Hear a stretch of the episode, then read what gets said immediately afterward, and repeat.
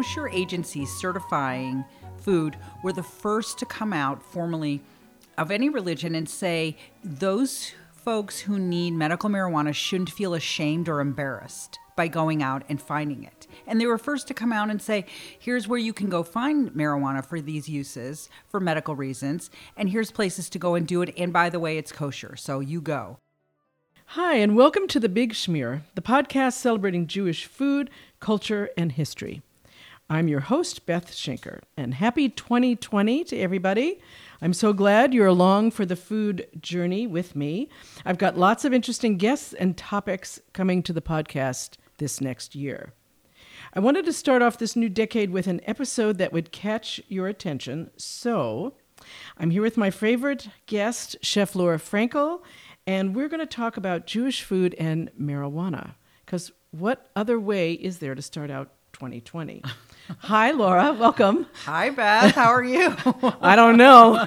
we'll see how things go here. yeah, well, it's Illinois and it's uh, tw- almost 2020 here. I So, know. uh, yeah. We got some exciting stuff coming up here, as in many other states, which we're kind of, I don't know, we're sort of, uh, Illinois is sort of in the middle of all those states that have already come on board, and still there's yet to, more to come. Um, I just want to say, for, for those of you not yet familiar with Laura Frankel, she's going to say a few words about herself, but also I'll, I'll suggest that you check out some of my past episodes. I think my favorite is actually the very first one we did, which was the first episode of The Big Schmear, because we were laughing like crazy. It was very fun. Um, and I have a feeling we might wind up doing that today too, maybe, Yeah, absolutely. um, without any extra uh, additives. no, we don't need anything. We don't need any of that. So, Laura, do you want to just say a few words about yourself, and then we'll we'll get going? Yeah, so I I'm a chef and I love cooking food and I love cooking Jewish food and I tend to look at everything with kind of two lenses on my eyes. One is the food lens. I look at food differently than I think most people do. And then I look at it Jewishly and try and uh, reimagine classic food, classic Jewish food. I, I rarely keep anything the same twice. Um, I love cooking. I've worked for Wolfgang Puck. I've owned three restaurants. I've written books.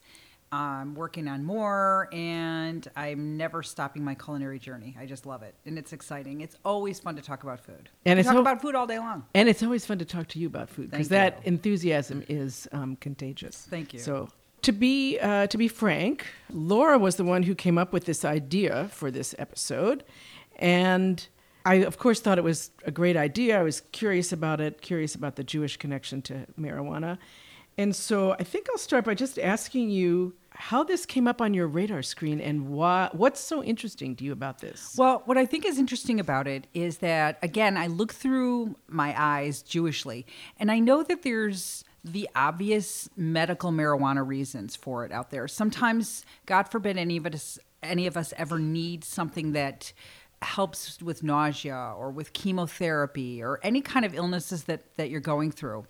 And and increasingly marijuana seems to be something that people turn to and it helps. Um, I know people who have children who have seizures and, and disorders are using um, CBD oil and marijuana oils and, and THC and stuff in ways to help their kids calm their seizures. So this was interesting to me. And I have to say, as someone who's always uh, done professional food kosher, food, um, always with you know under supervision of a rabbinic authority.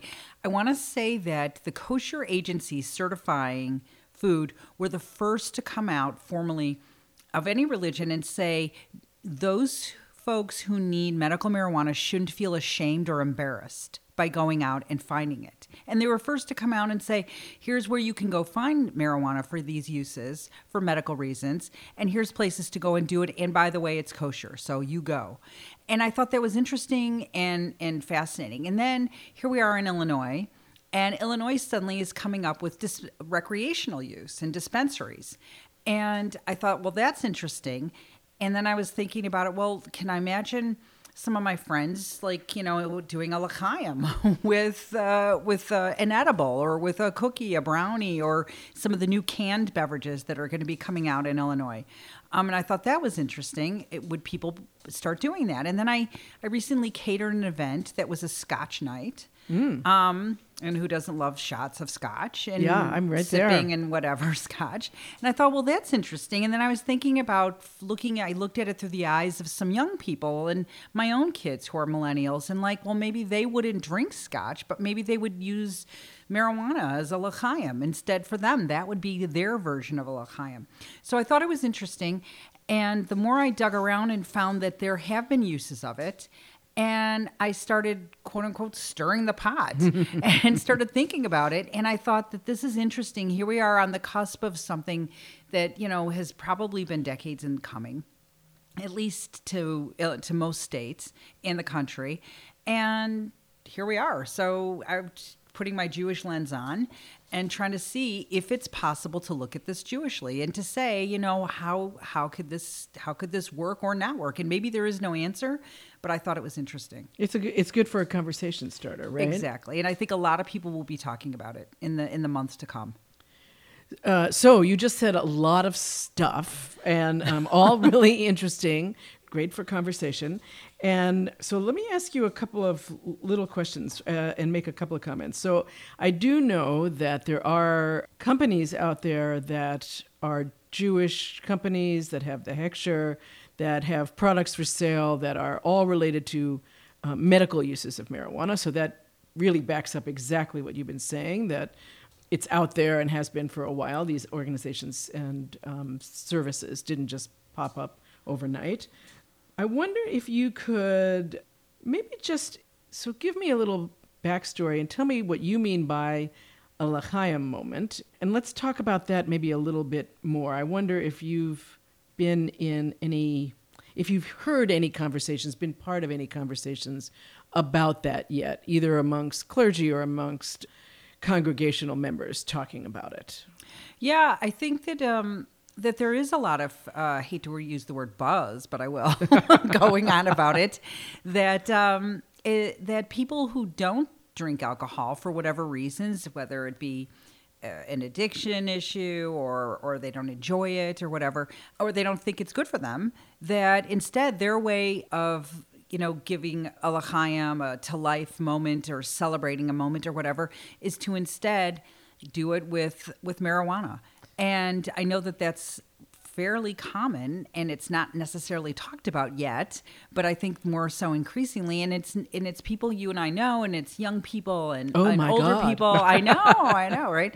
Um, and i think that with these dispensaries popping up and in typically what we would consider jewish areas one right here in skokie coming soon and all along the north shore and in chicago and all these areas and stuff it's going it's just everywhere and so i was um, visiting one of my kids in california and just for fun went into a dispensary just to see what it was like because i knew you and i were going to be talking and You were doing your homework. I was doing my homework um, and looking around and, and flipping over packages to see how many of them had a kosher symbol on them. And sure enough, there is some out Oh, there. really? What, like what kind of products? uh, well, typically not necessarily the edibles, but the oils and the raw product itself. And so I looked up what the raw product itself, the, or the the cannabis itself, Mm-hmm. would be to require to be have a symbol on it. And it turns out that the symbol isn't really even necessary because marijuana itself is simply An herb, right? yeah, it's an herb.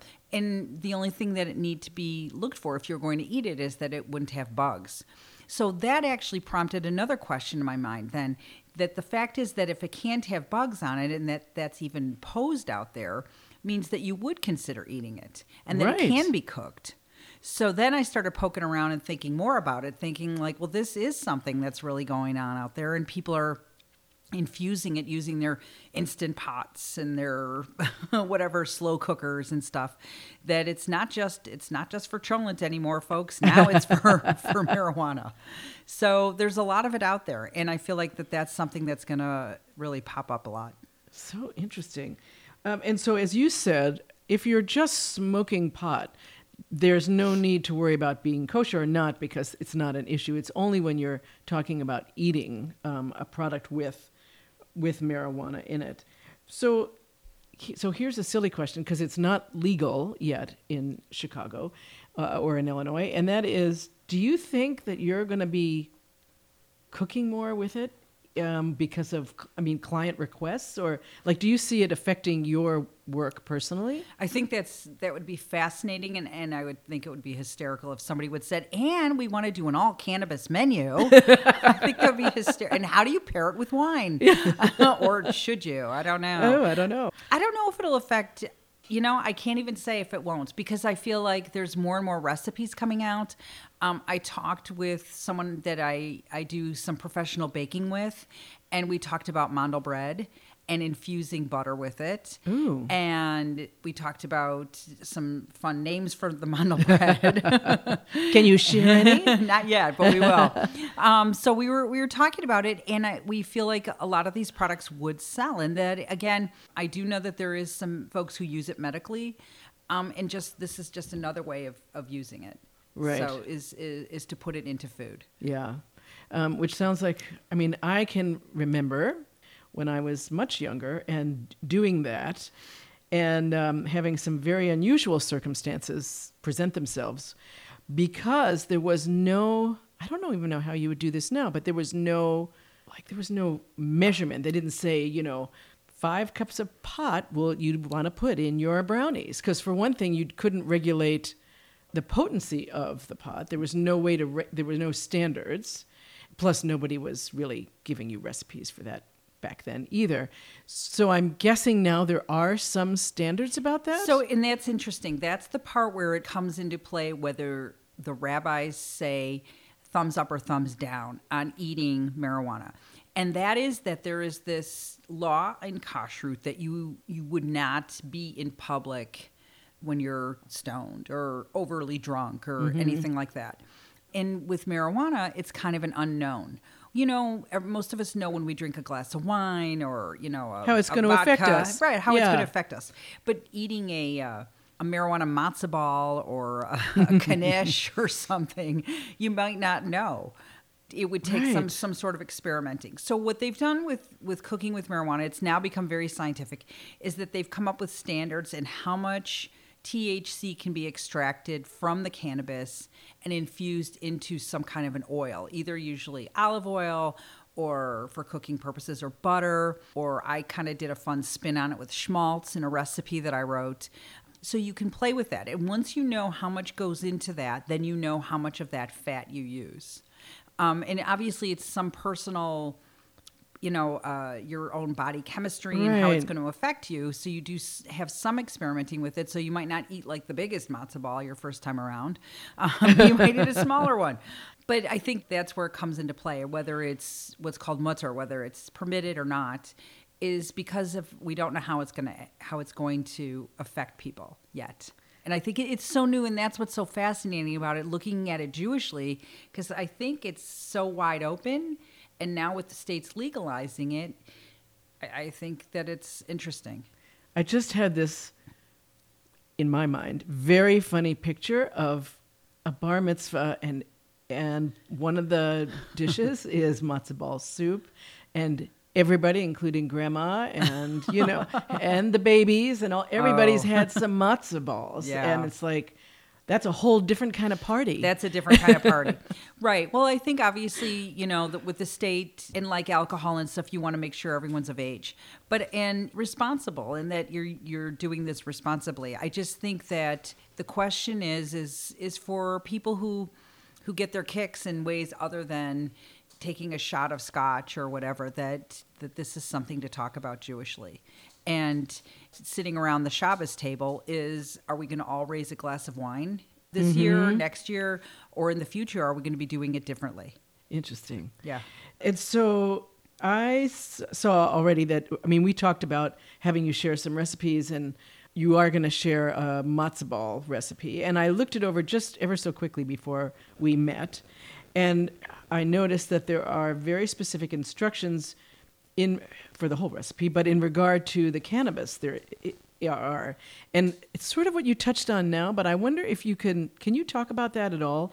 Right. So you have to go, you have to put the cannabis through this process where you kind of cook it to activate the THC, and that activates the psychotropic parts of the of the cannabis. So you can't just kind of just willy nilly throw it in your in your matzo ball mix. So you activate it with heat.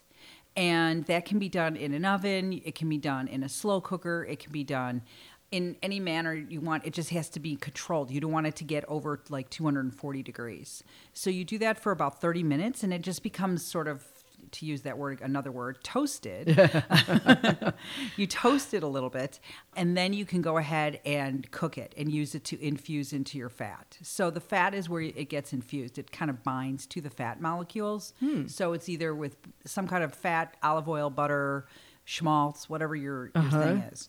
And then once you have that, then you can now bake with it. And typically, um, it's like one tablespoon would have the 10 milligrams of the THC in it, which would be considered quote unquote a dose. So, uh, 10 milligrams of the actual leaves. Leaves. Well, the THC that's extracted from it. and how do you do that? Well, that's yeah, and that's the part of it. So the the recommendation is everyone do their homework before you try this. Don't try, you know, this is one of those. Do try this at home, but try it carefully. Yeah. do your own homework, and there's there's so many resources out there that are good for people to look at, and I think that for medical uses and stuff, there's already um, they have it pre-measured so that people know how much they're they're getting. So that takes the um, that that keeps the safety valve on in Yes. a way. And so, from your point of view as a chef, are there? Um, and we are going to share your. Um, what, what did you call them again? Pots Your- of balls. Pots of balls. so we will have chicken soup and pots of ball recipe on the website, and I do encourage you to check it out. Even if you're in a state where pot is illegal, I'm not going to suggest you do that. But it's just interesting to take a look at it and kind of see what's out there. Yeah, it's a changing world. And to stay relevant, I think, is so interesting and important. And that Judaism stays relevant. That rabbis came out almost 10 or 12 years ago and said, yes, you can use it for medical uses and stuff. And that was before people were really acknowledging it and that there was no shame or embarrassment for the need for it. I find that, I, I find that just comforting in a, in a way, but also just so current and on point that that they came out and and very large organizations like the OU came out and said that, and I think that's fascinating. That well, that's uh, yeah, it's a very positive thing. So, are there any recipes that, or are there any kind of food prep that you're thinking about for the future that you're going to experiment with? Well, I suppose I'll try and play with it. I think I, I, you know, wanted to be one of the first chefs to come out with ways of making stuff gluten free and to try and mm-hmm. stay on those trends. So definitely I'll be playing with this a little bit more and definitely baking is my go-to. All right. I love to bake. and, get baked. I mean, no, oh. I mean bake. Not really. Is there anything else that you want to say about it that I've kind of forgotten or that I haven't touched on? Anything else that comes to mind about the topic? Not really. Just that it's interesting. Yeah. Uh, and I think the fact that we are, as you say, it's like this. So it's the start of the new year, start of a new decade. It's a new it's a it's a new beginning for something that's old and has been around forever and we all grew up, you know, and it was taboo. And I think that it's just something fascinating as we start this this new decade. And not every rabbi is going to agree with it and not and I- don't think there's any one right answer, but I think people are going to make their own decisions about what they're going to do. And I think to put it out there uh, at the kitchen table with your families, with your kids, and to talk about it because certainly it's everywhere. It's in the religious communities, it's in the non-religious communities. It's it's going to be talked about, and now that it's going to be literally on the on the you know in the shopping malls Yeah, and in yeah. the and in your local strip area mall areas, I think it's fascinating. And is there a way to do this Jewishly? And is there a way to do it safely within the confines of your home and to, to just get it out there and talk about it? Well, I think it's a it's a great this is a great way to start that conversation for people, and I'm looking forward to once it's legal, try the possible recipe because that sounds great. I love the infused oil idea though. That's like that can go anywhere. Right, exactly. And if you use butter, Right. I mean, you can just play with that whole like butter thing and with like sea salt and caramels and butter. And I think that would be my first place to go is making homemade caramels. And I love making caramel anyways, but now to try it with THC and then to infuse flavors in it and stuff, I think it would be fun and Yeah. interesting. Oh, definitely. Well, a whole different Shabbat at your house. Yeah. Stay tuned. Well, invite me, please. so, I just want to um, add a few things that there are, as I mentioned earlier, there are a lot of organizations around the country that have products, have information, and support for you in regard to cannabis. And one of them is the International Jewish Cannabis Association. Um, and if you're wanting to look that up, the website is theijca.org. Oh, with a uh, number sign and yeah, I think the best way is to just search the International Jewish Cannabis Association because the link is a little odd, and I'm sure you'll find that. So, Laura, this was great fun. It as was a lot of always. fun. I love chatting with you. We always come up with new stuff and new ways to think about food and, and the Jewish connection to it, and that's what makes talking to you so fun. And and I think it's one of those things that makes the podcast really interesting. Thank you. And uh, L'chaim. L'chaim to you too. Thank you for listening to The Big Schmear. Our recording and mix engineer is Steve Robinson. The Big Schmear theme music is performed by Cavatina Duo from their CD entitled Sephardic Journey on the Cedille record label. If you like The Big Schmear, please don't forget to subscribe to the podcast. If you have comments or questions, I'd love to hear from you. Please email me at beth at thebigschmear.com. And be sure to check out my website, thebigschmear.com, to find recipes shared by my guests, including the one we talked about earlier today. I'm Beth Schenker, the host of The Big Schmear. Thank you for listening and happy eating in 2020.